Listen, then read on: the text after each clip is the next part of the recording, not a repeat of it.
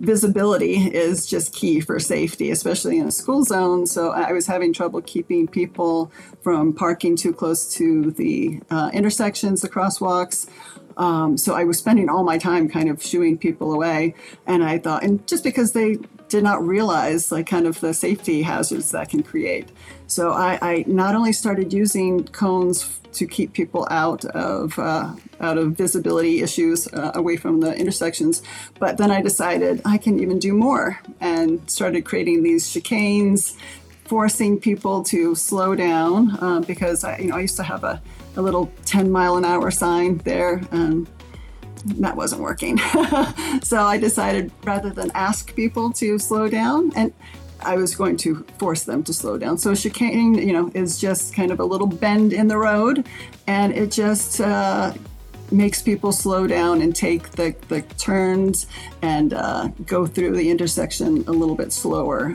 Hey everyone, welcome to the Active Towns channel. I'm John Simmerman, and that is Nicole McSpirit from Denver, Colorado. We're going to be talking about her job as a crossing guard at the local elementary school where her kids once went to school, and also how she got radicalized as a everyday utilitarian cyclist and advocate for safer streets.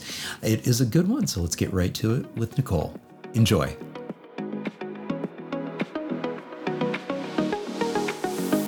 Nicole, thank you so much for joining me on the Active Towns podcast. Uh, it's a pleasure. Thanks for having me here. So, Nicole, I love having my guests uh, just share a little bit about themselves. Uh, so, who is Nicole? Well, I guess, you know, as kind of confusing as it is, um, I'm someone who, who grew up um, thinking that, uh, you know, taking a bike and walking was normal, you know, growing up in the 70s and 80s. But uh, then, like many people, just became very car centric and needed a car to get everywhere. Um, then, when I realized that wasn't really working for me anymore or my community, um, I decided to make a change. And this is just kind of the process that I've been going through, being inspired by different things, um, kind of being involved with advocacy groups. So yeah, I'm just I'm I'm muddling my way through this, trying to kind of help other people discover the benefits of active mobility and improve the safety of our streets. Fantastic. Now, where did you grow up? I grew up in New Orleans. Okay. Which is a very, like, there's a high ridership in New Orleans, mainly because of poverty issues.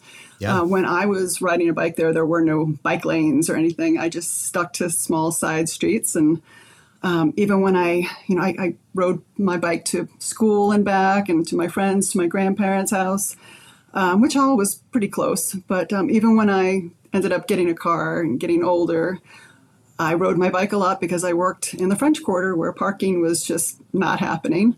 So it, it made sense doing that. But um, kind of rediscovering that love of, of biking for transportation um, in my later years. Yeah, yeah, yeah, for sure.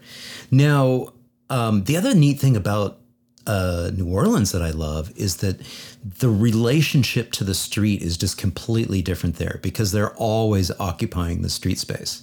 Yeah. Well, and it is um, because of the water table issues. Um, there's the streets are pretty rough a lot of times, so a lot of times you'll see drivers going very slow. So, and it's more of a shared space, and it's narrower. You know, they're old streets. Um, I think I would love to see the French Quarter be completely pedestrianized. It kind of needs that, I think, with the damage that a lot of the bigger vehicles coming through is doing. Yeah. But yeah, it, it's a different, it's a different um, atmosphere there. There's there's more people out biking, so it's just more common for for drivers to kind of pay attention. Not that it they have their safety issues there right. as well, like anywhere but uh, yeah, it's, it's it's definitely different than some other places in the United States. Yeah, yeah. I've had this conversation with uh, folks from New Orleans uh, that I've had on the podcast before, and and it's like, yeah, it, it's like when you have a different relationship to your street, and there's always a street party, there's always a parade, there's eh, you know there's stuff going on, and so it reinforces that idea that streets are not just for cars. They literally are for people, and you know Correct. they've been around for thousands of years, much longer than cars have. And so it's the one city that I can think of in North America where that sort of that ownership of the street is is just yeah, oh no, this is our street. it is. And, you yeah. know, you're used to that. Uh, if you're a yeah. driver in New Orleans, you're like, oh, I have to detour, you know, like, but it's, it's part of life. It, it's not, you know, here where people just kind of lose their minds if there's a race and the road gets closed for a little while. Um, it's just a normal part of life. Um, and people walk in the streets and, you know, you just kind of there mainly because a lot of our sidewalks are, are also kind of not not the best in New Orleans. So you're just used to sharing space a, a bit more. Yeah, yeah, absolutely. And and just recently, um, there in Denver, uh, just the day before NACTO, you guys had a mm-hmm. Viva Streets, and so you had that opportunity yeah. to, uh, you know, to experience that as well, which is something that's so incredibly important, I think, for from a North American perspective, is for open streets events to happen because again, it helps in that process of trying to help people, community members, imagine what streets can be for other than just driving a motor vehicle as fast as possible. Yeah, it was um, really amazing. Uh, just an amazing experience. Um, my face hurt the next day from so much smiling. I think, like everyone else, you know, a lot of times we um, did not bike on those streets that we were had open to everyone because they were not the most pleasant.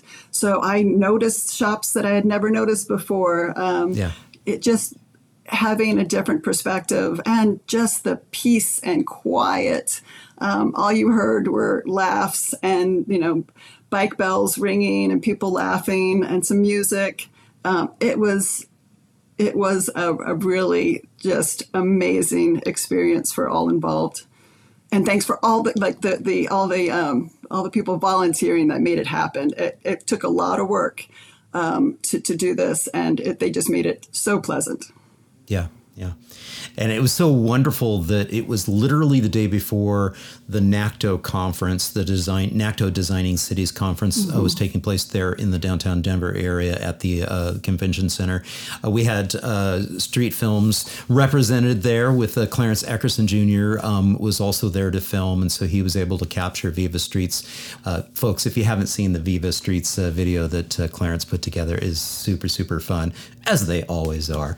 And yeah, I'm, it was just I was so stoked that a NACTO was happening in Denver and that Viva Streets was going to happen um, the day before. Oh, and and I forgot to mention there's more. There's uh, several other mm-hmm. dates, and so we've got July 9th and also August 6th coming up. Uh, so if you missed that first Viva Streets in May. And you're from the Denver area, make sure that you uh, try to make it to the other ones. Uh, I'm not even sure when this episode's going to be going out, so it, it may oh, be yeah. the next one is July 9th. right. well, I'll be there. Which, you know, no matter which Either way, you're going to be there. You're going to be there. I, I love that you said that though. That your your your your face was just hurting because you were smiling so much. Uh, it, it's for those people who haven't experienced an open streets, um, can you kind of summarize what is so special about them? Well, you know, biking for transportation has its own joys. I mean, there's just a joy in getting out there and being a part of your community, um, really kind of traveling through and seeing things. But um, we all have to pass the uh, cross these busy arterials and we're constantly looking over our shoulder and being wary of our surroundings. And if you're in a bike lane, that's great, you know, protected bike lane. Um, but still, then you're probably going single file with the people you're with, and it's not very social. So, this at one point during Viva Streets, we were four abreast and we were laughing and talking and waving to people and ringing our bells and it was it was literally just kind of like ah kind of we were all just just completely amazed by the, the joy that we saw everyone experiencing. And it's yeah. contagious too. Uh, oh, yeah. Kid, no. seeing kids out there scootering and biking and they can weave, you know, they because you know they're they're wobbly or whatever, you know, you can give them space. It wasn't um, so like restricted. You could actually just go out there and enjoy yourself. And people rollerblading and just, you know, just enjoying the street that we so infrequently get to enjoy. Right. Yeah. Yeah. I try to make it up to uh, at least one event up in Fort Collins uh, each each summer. So um, I'm going to look at the schedule and see if I can actually coordinate with uh, one of the Viva Streets and one of the uh, Sunday events uh, that you, typically happens up in Fort Collins. Uh, last year, I was able to catch the the Tour de Fat on one uh-huh. weekend uh, up in Fort Collins, and then the following weekend, or maybe it was the other way around, I was able to to, to catch the uh, the Sunday Open Streets event there. So uh, it's super uh, empowering and powerful because it helps, again, as I said earlier, reframe mm-hmm. a community's idea of what a street is for.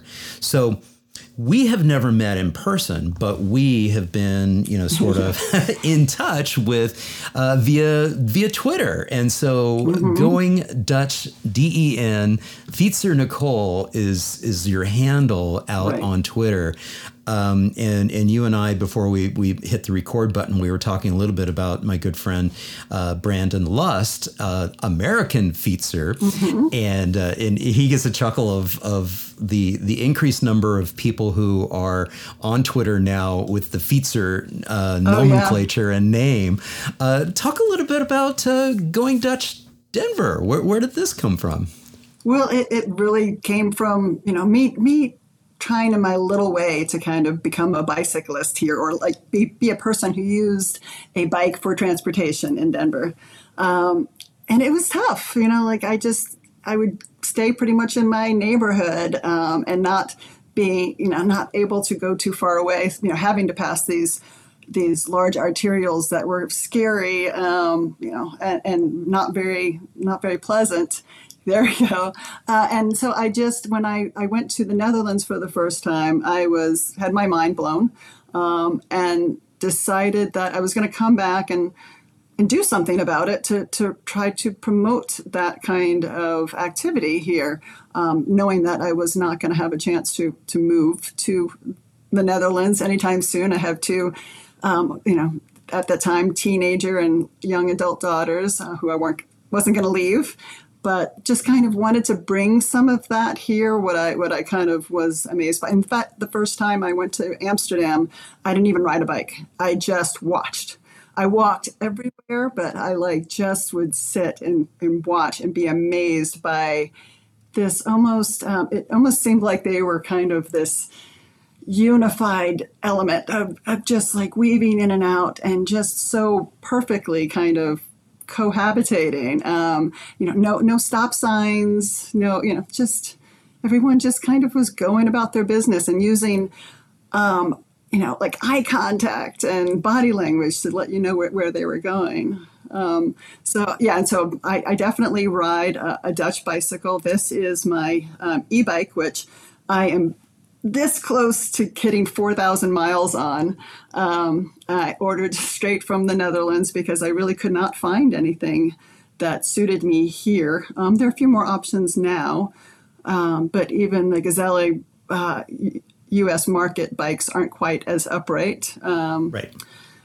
So this was um, this has been a phenomenal bike for me. Um, it's an a- Azor e-bike. like I said, shipped directly from the Netherlands.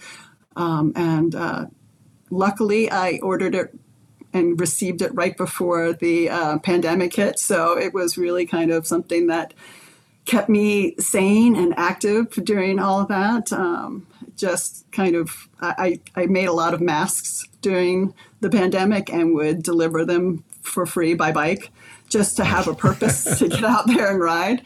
Uh, I've never been one that can kind of just go like, I'm just going to go for a bike ride. Um, right. I need a purpose, a destination. Yeah. So that that allowed me to do that. Yeah, yeah.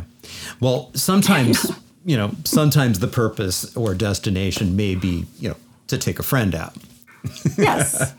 Well, and this is my buddy Vera, who you'll see in a lot of the, the photos and videos uh, if you follow me on Twitter. But um, this was her. She injured her foot um, and I needed to take her to the vet. And she rides all the time, but it kind of it made it okay for her because she loves the bike. um, and if we had to drive, she typically throws up uh, in the car and does not like it. So I wonder where she gets that from. Um, but so this was like her way, you know, I was able to take her to the vet um, and, and give her a little bike ride too. So it made all everything that she had to go through kind of okay. Yeah. but like, yeah. you know, it shows that you can do, like, you know, she's only a 25 pound dog, but there are Right. ways of, of transporting kids and, and animals around by bike. Yeah. And clearly, you ride this bike uh, during cooler temperatures because what do I spy here? Ah, look at Mm-hmm. Yes, that. this Yeah. is my pogies, which are Yeah. ju- they are lifesavers. Um, yeah. yeah, I have them for all of our bikes because I, you know, wearing thick gloves in the winter makes you kind of you can't really do much. Um, so having those those little pogies, kind of even on the coldest days, all I normally have to wear are light gloves, and you kind of retain your dexterity. Um, Right. And, and they make a huge difference. There, there we Yeah. go. That's my real winter transport vehicle. That that's when we're really winter. that's when we're really Yeah. decked out now so for many people who may be watching this or listening to this and, and going uh, and by the way for those listening um, we, we the, the photo that's up on the screen right now is actually really cold weather. So this is you can see the the the snow and ice crystals on the the glove, the the pogies there, the bar mitts, and you can see that it's snowing in the background or had snowed, and it's it looks like a very very cold environment. Talk a little bit about this. I mean, from New Orleans. I know. I, it's you know for many people this may seem extreme oh, you know and like oh gosh well I don't want it to be that difficult or that hard as just you know I don't don't be offended by me saying this but you know it's just a normal person going about their normal day activity and using a bike for for everyday purposes why would you subject yourself to this is you know is there something about um, getting out there and riding on a day like this day that is special for you. Well, yeah, and part of it is just saying I did it. You know, like um, we had a very long and tough winter here in Denver. We saw a lot more snow. We had a lot colder weathers. I think, if I'm right, this was about six degrees. Um, but again, like if you have the right kind of bike and equipment, I, you know, I wasn't cold. You know, I wouldn't have done it if I was freezing.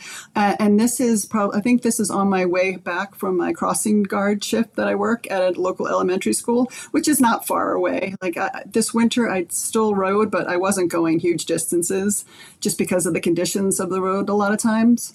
So I'm, I'm outstanding in this weather for half an hour, 40 minutes. So I have to dress warm anyway. Um, and it was just easier to kind of to jump on my bike and go. Um, and especially when you have the right gear, um, it, it's really it's not that much of a hardship or you know it's still nicer than driving like i've never enjoyed driving in the winter either um, so this was fine uh, you know i definitely did not do as much riding in the winter it uh, that that kind of sucked to not being able to go to the distances and, and the places that I would have liked to go, but it, it was fine. Like I, I just kind of learned to love it. And yeah, I never never considered myself ever doing something like this growing up in New Orleans.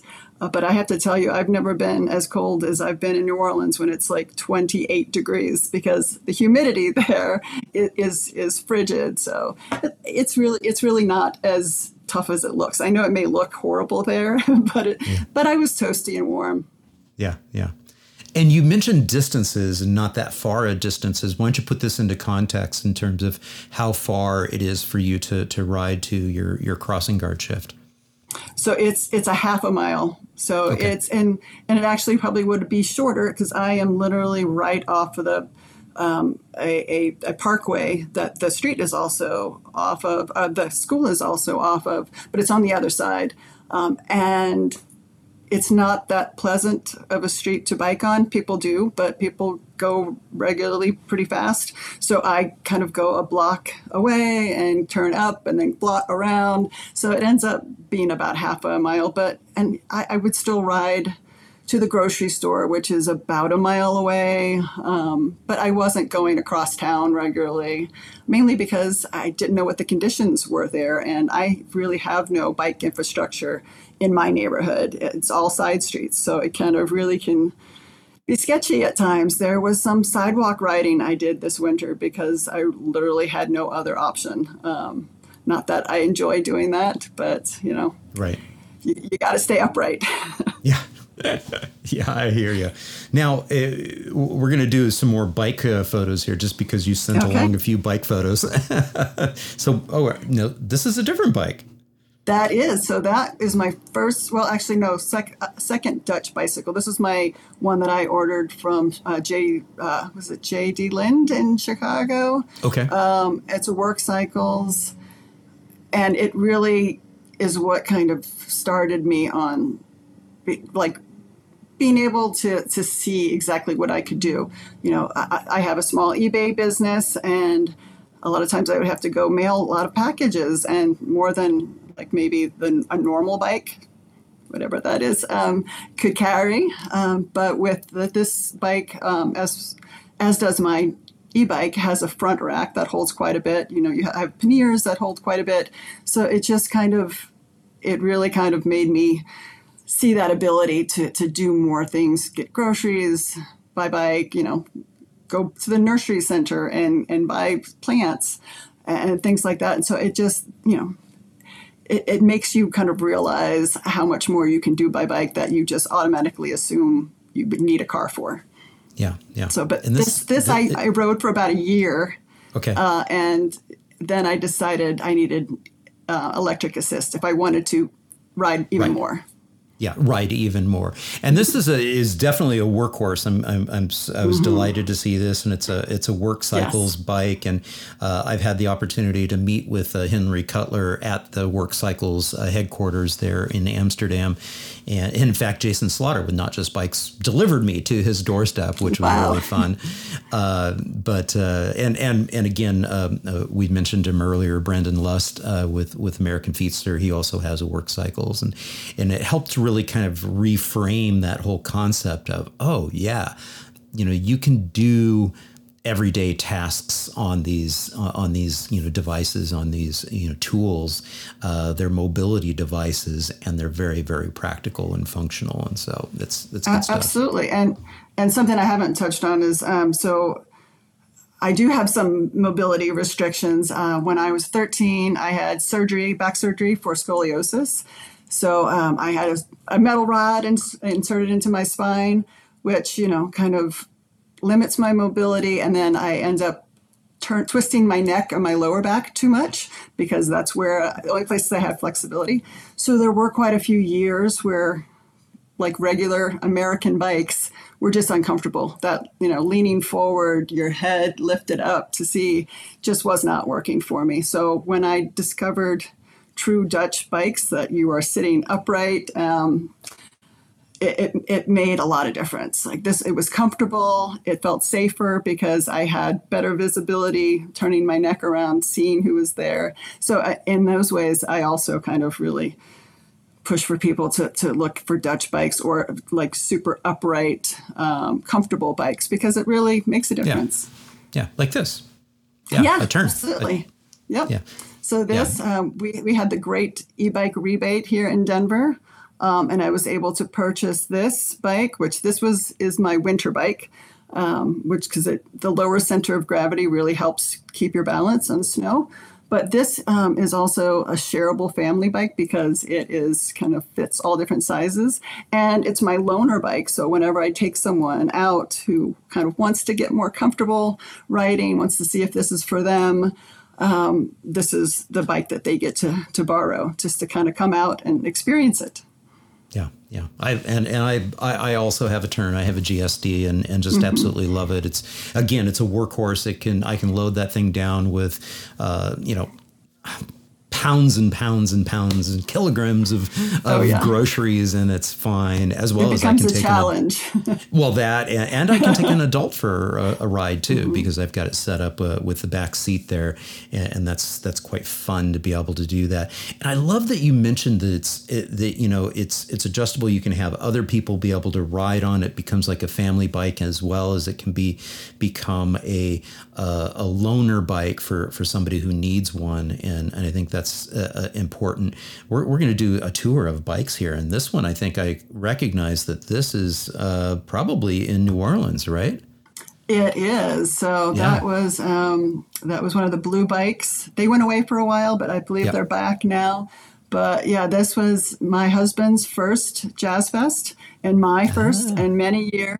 And this was another sense of joy where we just hundreds of people riding to Jazz Fest together. You know, people with coolers strapped onto their bikes, with um, folding chairs strapped on their backs, um, Yeah. just kind of all riding in the same direction. We, we all knew where we were going, um, and it, it was pleasant. It's it is. It's a great place to ride a bike Yeah, yeah. If you watch out for the potholes. Yeah, yeah, exactly. And, and I love the hat action too, which is another great thing that I can remember of my time in New Orleans is, is you know, there's a, You need a sense of, of style and flair to it and, and all that good stuff. Well, it's practical too, because boy, Yeah. it gets hot and that sun's beating down on you. Yeah, yeah, exactly. So you have a, a fairly active scene there in Denver. Uh, again, striving to do what you can to take back the streets and give it to people. Um, I've actually been on on the street uh, for Parking Day in the past there in Denver, so I have uh, filmed and I have a, a video on Parking Day. I, I think it's up on YouTube, but maybe maybe not. I'll have to double check on that. Uh, is that what's happening here? Is this a parking day? It, it is. So my friend Devin here in the plaid shirt um, organized this, but I had a uh, yeah, I had a solar generator, and this was like our fueling station our, of the future. So you know, using solar energy to to recharge. We gave free charges to everyone who came by, um, and it, yeah, it was just another kind of move in this kind of you know make people rethink the street space and, how easily we could kind of switch to having bikes be a more common scene on our streets and they are but Yeah, yeah, exactly. And then here's like a little sustainability. Uh, is both? Is this a, a different event? Yes, it is. So this is right in my neighborhood, Park Hill. Um, the woman you see behind the, the, the table on the right there um, organized the event. Well, organized some of the event in this this sustainability table. So she allowed, she gave me a spot.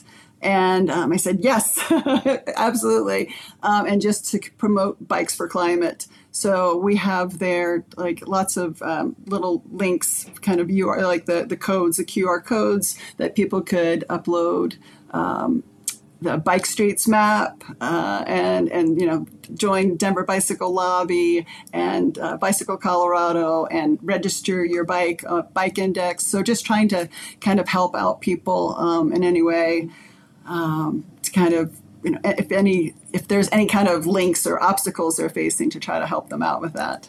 Yeah, yeah. And I think Yeah. this is uh, this is the image from that, and the uh, Mm-hmm. and yes, you've got uh, Bicycle Colorado, which is the statewide advocacy organization. We featured them here on the podcast as well, and then the Denver Bicycle Lobby, and then the Denver Streets Partnership, Mm-hmm. um, uh, which is uh, really the, the that local bike and ped uh, sort of uh, organization with Jill Locantori, also been on Yep. the podcast here before, and then uh, you mentioned uh, you know bike streets and the bike streets map, and we've got uh, the the initiative, the Build Vamos Now uh, Yes. initiative, and we've had uh, Avi Stopper on the uh, on the the podcast as well, and then you, you also mentioned the e-bike uh, rebate, and we've also featured the e-bike uh, rebate here on the the channel, and uh, th- that's the Denver Climate Action and Sustainability and Re- Resilience efforts that are going on, and that's what I mean by it seems like there's a lot of really cool stuff happening in Denver at this stage. There really is. I mean, there's still a long way to go, um, especially with these. Um, the issue of traffic violence. Um, we're, we're still kind of plugging away. You know, it, it crushes us every time we hear about someone else injured or killed on our streets, you know, this is this is what we're working for.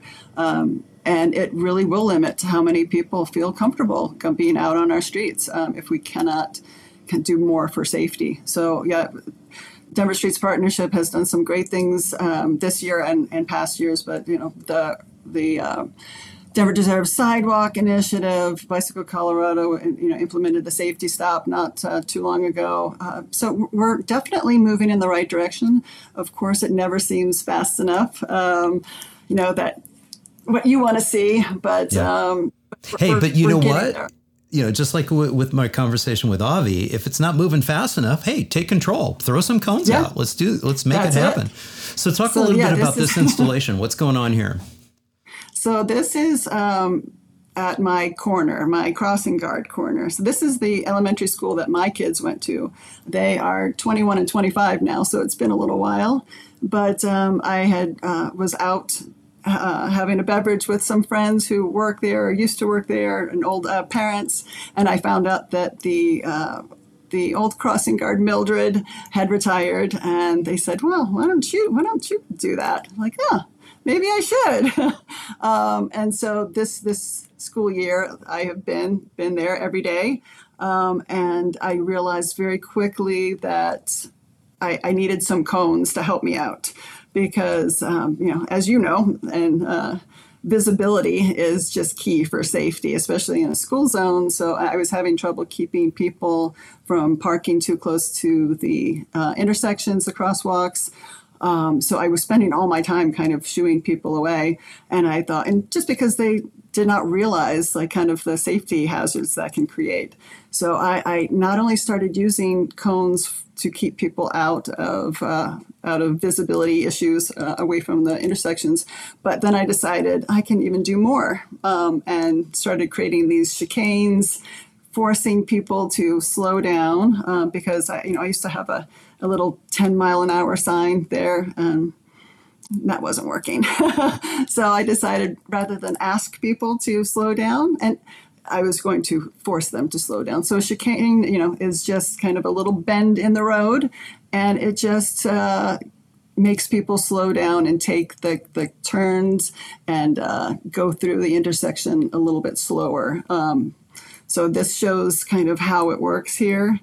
Um, we'll see people going straight, and then people also now are forced to take a much sharper turn at this intersection, where before they would just kind of cut the corner um, and create a bottleneck here too if there was other cars on the street and then block the crosswalk. So I think I've kind of gotten it down to a bit of a science. And now, you know, you, it's an experimentation. I was talking with Avi about this last time. It's like this constant experimentation. Like I move a cone here. Well, what if I move it two inches to this side? Does it work even better? You know, it's just so it's this constant kind of readjusting and, and seeing what works best. But um, it, it's worked really well. I've gotten overwhelming positive response um, from all the parents and teachers. So it, has been a great great opportunity. Um, to it's it's a fantastically rewarding job that really takes very little of my time, but it's also just a learning experience and an opportunity for me, who you know preaches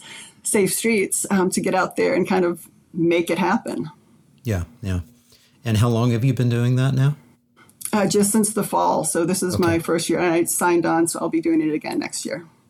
So, how long have you been engaged in this sort of advocacy work to striving to uh, make streets safer for everyone?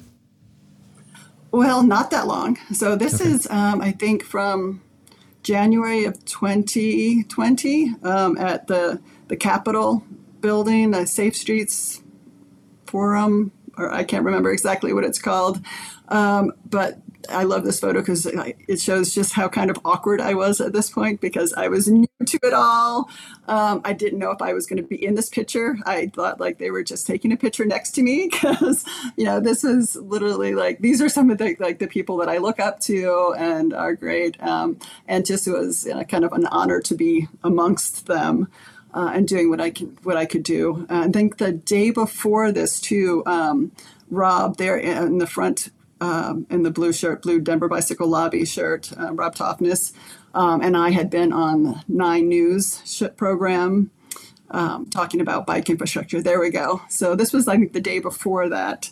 Um, so yeah, that was when I realized, like, oh, I'm all in. Like, I'm, it's like just you know everything that comes up. I'm like, yes, I will do that. Yes, I will. And this, I have to say, I drove to this because this was at the Nine News um, station, um, right off the Speer. I was still kind of unsure about, you know, my, my bubble was still pretty small at this point. Again, this is 2020, um, early 2020, January, I believe. And I just did not feel safe getting over there by bike. Um, and then this was later in the day. I didn't know if I was going to hit rush hour traffic. And so, I, but I'm like, I don't, it doesn't matter. Like, I'm, I'm going to go. Uh, and I want to be able to bike, but I can't. And that's part of the problem. That's part of why I'm here talking. Yeah, that's the story. So we've talked a little bit about the fact that um, a lot of changes have been happening. They're not happening as fast as we'd like to. Um, I'm, I'm encouraged by the fact that Nine News there in, in Denver has this isn't the first or only time that you know street safety has come up. I mean, it's they're one of the the media outlets that's doing a really really good yeah. job with that. So absolutely, and Steve Staeger, who's in that photo with us, who yeah. interviewed us, is just amazing, and he he kind of points out and shows up, and it's so nice to have that voice that yeah. you know we feel like we don't really have yet but he's able to kind of amplify and and he rides his bike he takes t- transit and he gets the the need for safe streets so it's really great having him and not only him but other um, people in the media and, and and denver does do a really good job of, of saying of calling things uh, crashes not accidents uh, and really trying not to kind of victim blame. I mean, we still get it occasionally, but right. I think we yeah. do a pretty good. Our, our media does a pretty good job of that. Yeah. Now, one of the things that I think is is sort of eye opening is when you sort of go down this rabbit hole of you know, you, you, talked about the story of, you know, being introduced to what's going on with, with Dutch cycling and that first time, you know, just sort of not even getting out on a bike and just kind of absorbing it. And then the slippery slope, that rabbit hole of, of like, oh, if this, then this. And, so suddenly street safety becomes a, a, much broader issue, even to the point of where when you see this, you start to go, oh, yeah, I mean, all yeah. ages and all abilities and sidewalks and streets. You know, talk a little bit about this image and, and, and why you felt so compelled to, to share this as well. Yeah, well, I think really I became radicalized first as a pedestrian, just because, you know, you're trying to get around. I think this was, you know, when early on, I did not bike in the winter. I, I, I, had the big Dutch bike, which is fine in some cases, but it's very high and you're not, you don't have the stability. So I would walk to the grocery store, but I would encounter stuff like this. And a lot of this is from, you know, the, the streets getting plowed and dumped right into the crosswalk. Um, and it yeah, I was going to say this looks yeah. just like that. This looks like mm-hmm. the plow went through and sprayed yep uh, chunky, icy stuff from the street onto a sidewalk, which most likely a resident uh, had had cleared in front of their property. Yeah, and that you know it, it, it is it is tough. Like a lot of our sidewalks aren't cleared because they are the responsibility of the resident, and you know we do have older residents or people who are out of town, so there's a lot of gaps in it. But then we also have you know people who are very responsible and come and clear this away, and then um, and then yeah, the, a plow comes by and and does this. I remember once when I was I was eight months pregnant with my my youngest daughter living in Albany, New York, and um, was out trying to keep my my three year old busy and plow and, and shoveling the sidewalk and a plow came through and just blocked everything. And like just remember just feeling like crushed. Yeah. But uh, yeah like oh i can't do any more of this. So it, it's it's hard. Like we really you know, and that's a part, another thing that I want people to realize. Like, we take care of the streets for the most part, um, uh, and that's a public right away. Well, so are sidewalks, but we're, you know, we expect the homeowners and the businesses to be out there just constantly managing it, and it's it's really, it's not it's not the best way to kind of handle it. No, I think it's the the the most asinine approach to yes. uh, to, to the management of what well, is actually. Polite, but yeah, you're right. yeah, I mean, it's. It, I mean, when you consider it, I mean, it is considered the public right of way. Know, it literally is considered the ROW. Mm-hmm. It's considered the right of way. It's considered Absolutely. public space. Um, uh, you know, even even though there's no sidewalks in front of my house, uh, technically I shouldn't do anything or build anything or plant anything uh, in that eight feet from the curb because it's not really ours. It's really considered the right of way and, and, and part of public space. And to me, it's just ridiculous that the city, uh, if there are sidewalks there, and by the way, typically the, the, the city is is funding and building those sidewalks. And if the sidewalk needs to be repaired, it's usually out of the city coffers that that takes place. Uh, all the more reason that there should be a public maintenance schedule uh, to be able to to keep that snow plowed and keep it in out of disrepair, you know, keep it repaired and ready to go. And we're looking at right here, not a scene of snow and ice. We're looking at just a completely, you know, miserable experience. And it looks like it's a bus stop as well yeah. from a pedestrian, right from a disability perspective. yeah. yeah. Absolutely. This is a walk audit that I went on, um, I think sponsored by Denver, Part- Denver Streets Partnership. Um, but yeah, friend Jamie there in a wheelchair, just kind of showing the issues that he has to deal with. And, um, and even on the other side, there's a bit of a sidewalk, um, but it's really just kind of an extended curb. And he just said, like, I, I could not use that either because if I go a little bit to the, you know, to the close to the edge, I could fall into the street. Um, so he ended up having to ride in the street, and this is on Quebec Street in Denver, which is not very not very friendly at all, um, as you can imagine by the picture.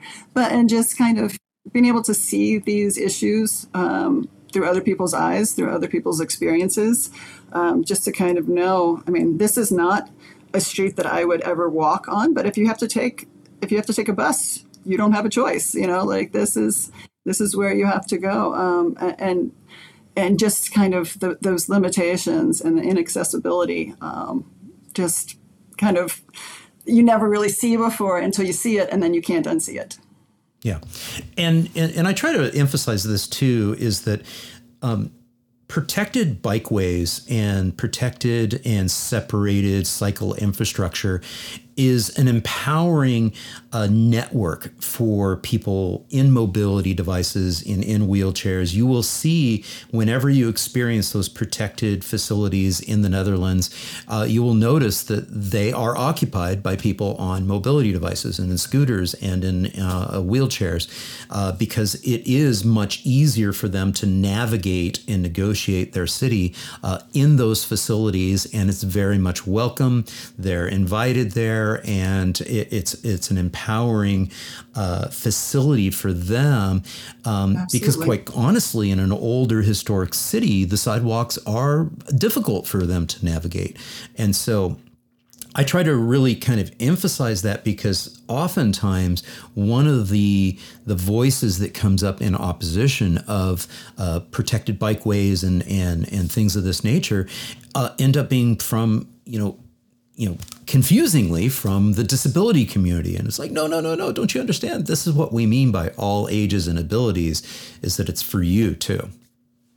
Absolutely. And and you know, we all we frequently get called ableists and you know ageist because people you know just assume that it's only going to be young healthy people using these bikeways but that's not who it's for if, if that was you know if we were just building this infrastructure the people who were already using it already feel like kind of okay with using some of our dangerous streets, and that would be fine. But we want to be able people to be able to be safe, um, yeah, at all ages and abilities, and, and be able to really make that choice to get out there without a car.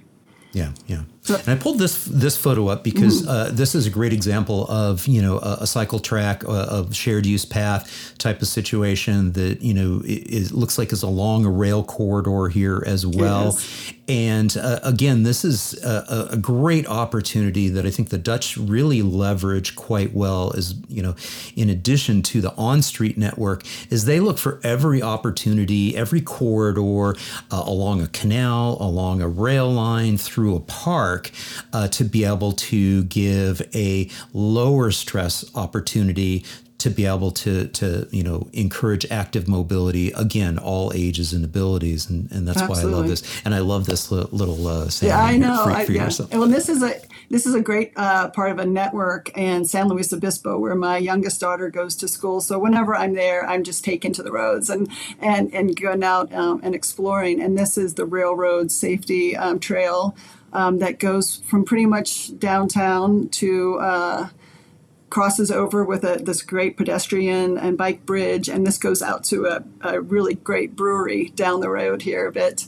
But this connects also to a, um, a greenway in, in SLO and Morro Street uh, that has diverters every couple of blocks. So, um, kind of what we're trying to do with the Vamos project, um, and just make a very low stress corridor for, for bicycles um, and pedestrians and, and and again be a part of a network. And i think i think i might have one shot there of like kind of being on riding along the diverter. That that actually is city park in new york and uh, here in denver. In denver yeah yeah. in denver and just kind of this was a free day and it just kind of shows how cluttered our roads can be. We saw someone in a um, in a wheelchair trying to navigate this and mm-hmm. not being able to do it very successfully. So this is um, what connects to that railroad safety trail, um, right. and it's the the Morro Street Greenway.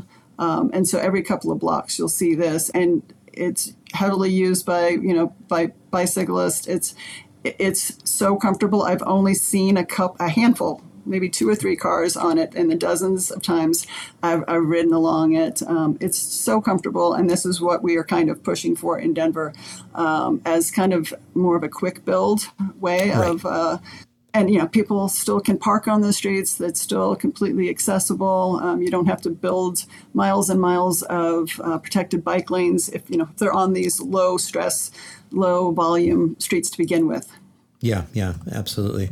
And I, am going to pull up uh, bikestreets.com here in Vamos so that we can get uh, a, a, picture of that. Yeah, and when I came back from Amsterdam, that was the first thing that I, I found was Avi and Bike Streets. Mm-hmm. Um, and went to the meeting and was just like that was kind of my my start and met people from Denver Bicycle Lobby there and yeah it's just been the kind of the start of the progression. Yeah, and really, the idea is um, what can you do quickly, lighter, quicker, cheaper, uh, to be able to create uh, an environment where we can take advantage of the incredibly extensive network of quiet residential streets that most cities have uh, if they were built uh, prior to World War II, if they were platted pr- prior to World War II, you have a, an incredible grid system that you can activate as quiet residential streets.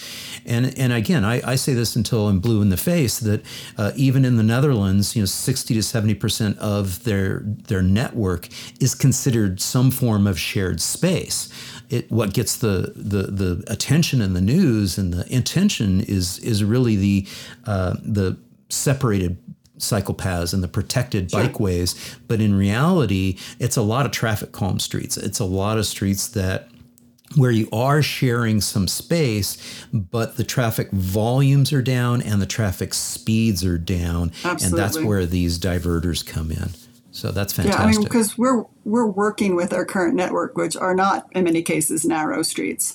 So we're, we're having to calm it in other ways, and and they and in the in Amsterdam and other places in the Netherlands, they are kind of closing more streets to to traffic as well, just as that need comes. But uh, this is a way that we kind of thought this is relatively quick, easy, and kind of able to kind of make a template and just use it over and over and over again and to really build out our network very quickly. It doesn't replace the need for protected bikeways, um, right. but it's a start. Um, and these again are on lower stress st- streets, and they're great for you know biking with families, which are difficult to do in um, like you know narrow bike way bike lanes.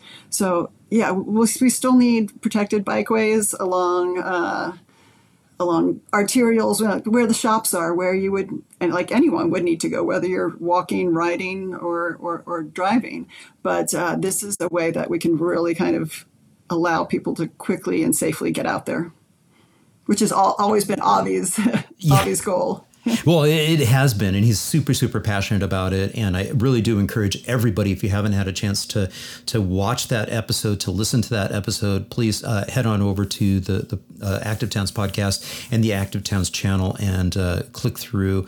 And uh, yeah, it, it's it's a great one. It's a it's a actually a long one. I think it's almost ninety minutes long.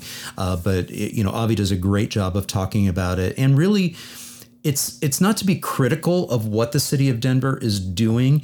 It's trying to bolster and and accelerate the the reality because if we have to wait for the hard stuff to get built, you know, the the capital intensive projects of building, uh, you know, truly authentic, safe and inviting, protected bikeways, it's going to be decades before it's done. And so this is a way to try to uh, take the the concepts of traffic calming and traffic diversion and getting things in faster, lighter, quicker, cheaper, and faster, and the, to your point, you know, relatively short distances, like being able to get over to Speer, um, is it's not like it's that far. And if you have the right tool, like the shorty here, um, it's also very, very doable and very comfortable ride.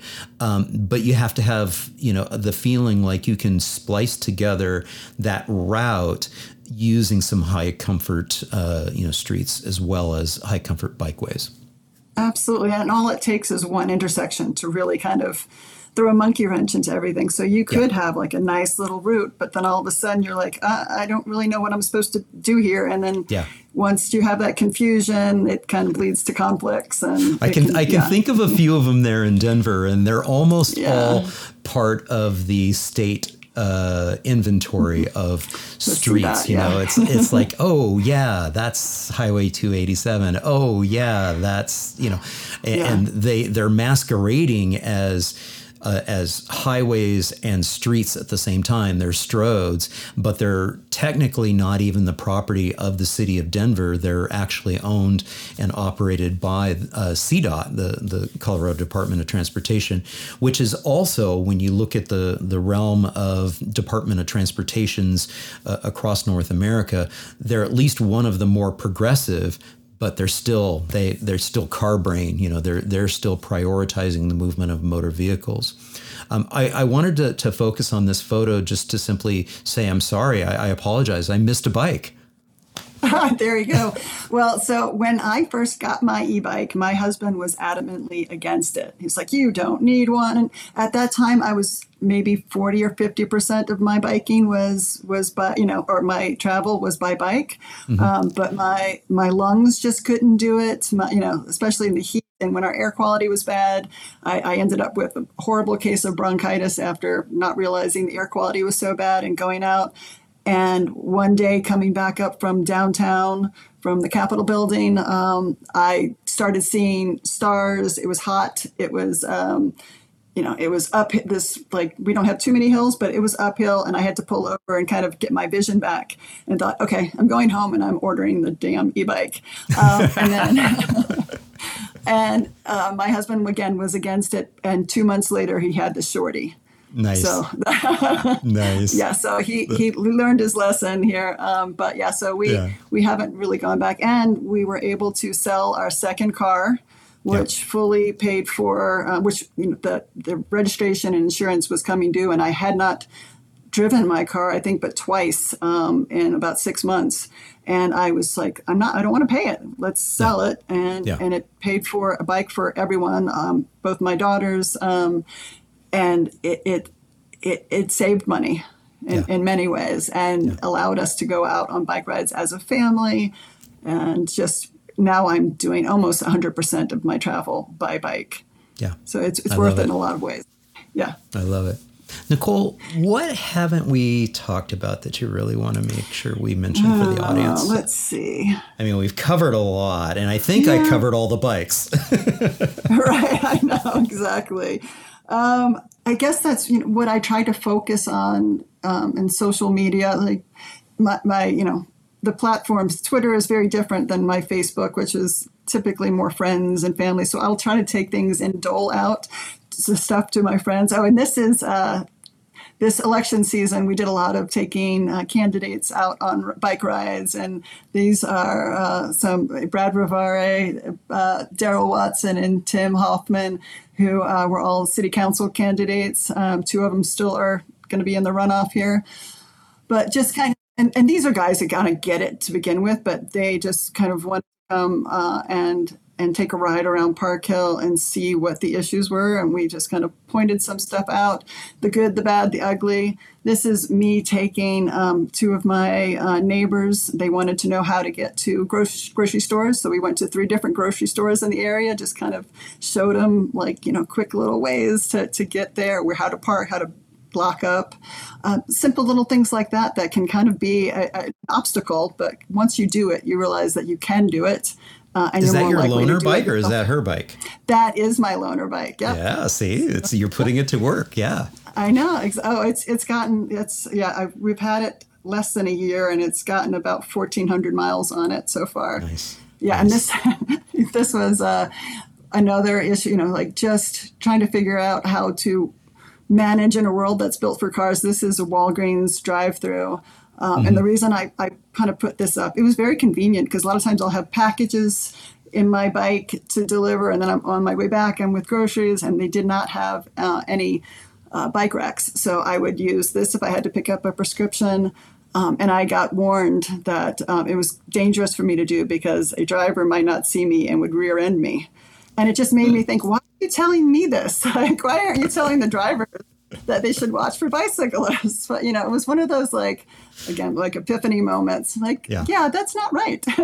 yeah. But uh, yeah, just trying to kind of get people to to see not only how things are possible, but how our environment really dictates how we how we use that environment and and the small changes even that could make a big difference um, so just trying to promote that and and help people feel a little bit safer on the roads. There are things that we can do. I mean, a lot of our safety is not in our hands um, when you're when you're sharing space with big vehicles. But there are things that you can do, like take the lane, kind of, um, and make yourself more visible. So just trying to kind of imp- impart some of the things that I've learned in a very quick su- succession of how to kind of be out there and stay as safe as possible until we have that protected bike infrastructure. Uh, and or traffic calmed yeah. And traffic. Yes, exactly. Yeah. Yeah, yeah. I, I, try to emphasize that. Yeah, is that if if we're gonna if that's the the barrier that or the the threshold we're looking for is oh we're we're not going to ride until everything is protected and separated. It's like sorry, that's not going to happen, and it's also not realistic, and it's also not the reality of the Dutch experience because again, more than half of their uh, their experience is shared space, um, but the the built environment there reinforces that the expectation is that is that the motor vehicle drivers are moving slowly and with care and with caution. And so there's layers of things that need to take place from the software perspective as well as the orgware perspective. That's another term that I've heard recently is orgware and software and hardware. The hardware is our built environment. The software and the orgware are those uh, policies and procedures and laws and things that we can do to help with the cultural aspect of it, as well as the engagement activities like the Viva Streets and the other types of programming and uh, and folks that are volunteering as well as doing uh, amazing jobs such as being being a crossing guard and, and helping things out. Uh, in your school, in your neighborhood, are there have there been any uh, bike buses like uh, Sam Balto's bike bus there in the Portland area? No, and I'd love to be able to do that. Yeah. Of course, I am busy at the exact time that that at the exact time. On, yeah, but, but, I think I'm. I, there's a few people that I think I'm going to reach out to, um, who maybe I can convince and, and help uh, in that in that regard. So I'm I'm hopeful. I think it would be phenomenal. There are quite a few um, kids who, who ride to school and parents. Um, we've seen an uptick for sure. I have like a little. I made a little uh, bike corral right in the front uh, where where the drop off happens. Uh, and it, it's working really well. More and more people are, are, are using that because we've had a lot of construction in our area. So so the already tight parking has kind of gotten even tighter, which is not always a bad thing because it incentivizes other modes of travel. But yeah, I would I would love, you know, I'm just kind of I didn't do too much this year because I was just kind of edging in, just want to kind of put my toes in the water and didn't want to like push things too much. But I've definitely, as I've gone along, kind of tried to incentivize other things and, and think about what what else can we do to yeah, to yeah. prioritize that. Yeah, and so and for members of the audience, if you're if you're tuning in from uh, the the Denver metro area, and if you haven't been up to Boulder to see uh, Casey Middle School and Centennial Middle School, these are two middle schools that for decades now have had huge numbers of kids that that ride their bikes uh, to to school, and uh, it's it's really quite encouraging because you know every day is Bike Bus Day for them. They just they've been doing it, uh, you know, since they they were in elementary school, and so um, it, and it's a combination of the fact that uh, there are some bikeways, but mostly it's the off street network and the uh, um, and, and, some traffic calm streets, uh, residential streets uh, that really help feed into those two middle schools. And so just up the road uh, from y'all there in the Denver metro area, Boulder has some really nice schools that can be inspiration, nice, you know, to yeah. get more kids on bikes. Yeah. yeah.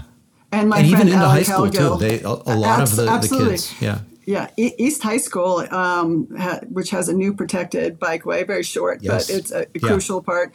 Um, usually the bike racks are, are, are packed. Uh, but and then a, a friend, Allen Cowgill, uh, a fellow or co-founder of Denver Bicycle Lobby, just started his own bike bus um, at oh, his did. school. Okay. So yeah, absolutely. So nice. look out for that on, on Twitter. I think he has a video or a photo.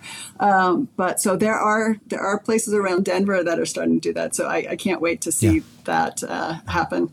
Yeah, yeah.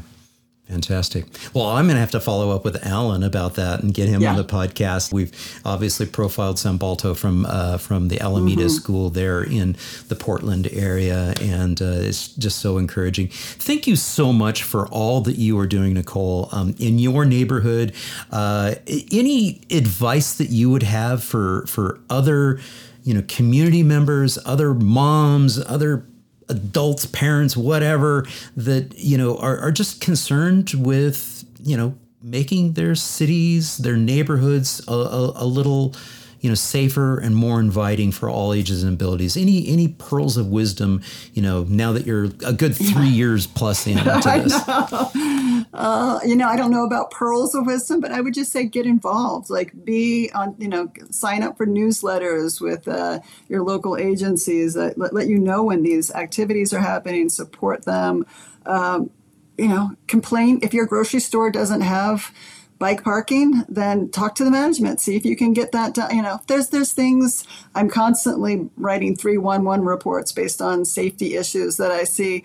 Things like that get recorded. Um, you know, it can't hurt.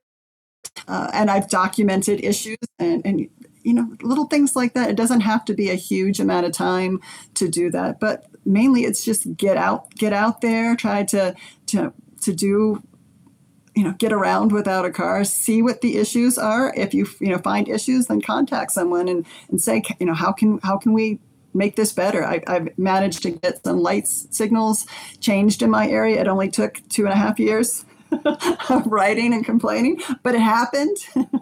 So you know things like that that little differences can really make a big difference. You know if if, if you're that within in the case of that our uh, our light was a demand actuated light and wasn't getting triggered by people waiting on a bike. So you would just have to wait indefinitely or go right up on the sidewalk and press a button or wait for a car to trigger it. So things like that that maybe people aren't aware of that is an issue, but uh, could, can easily be changed in most cases yeah, after two and a half years of complaining.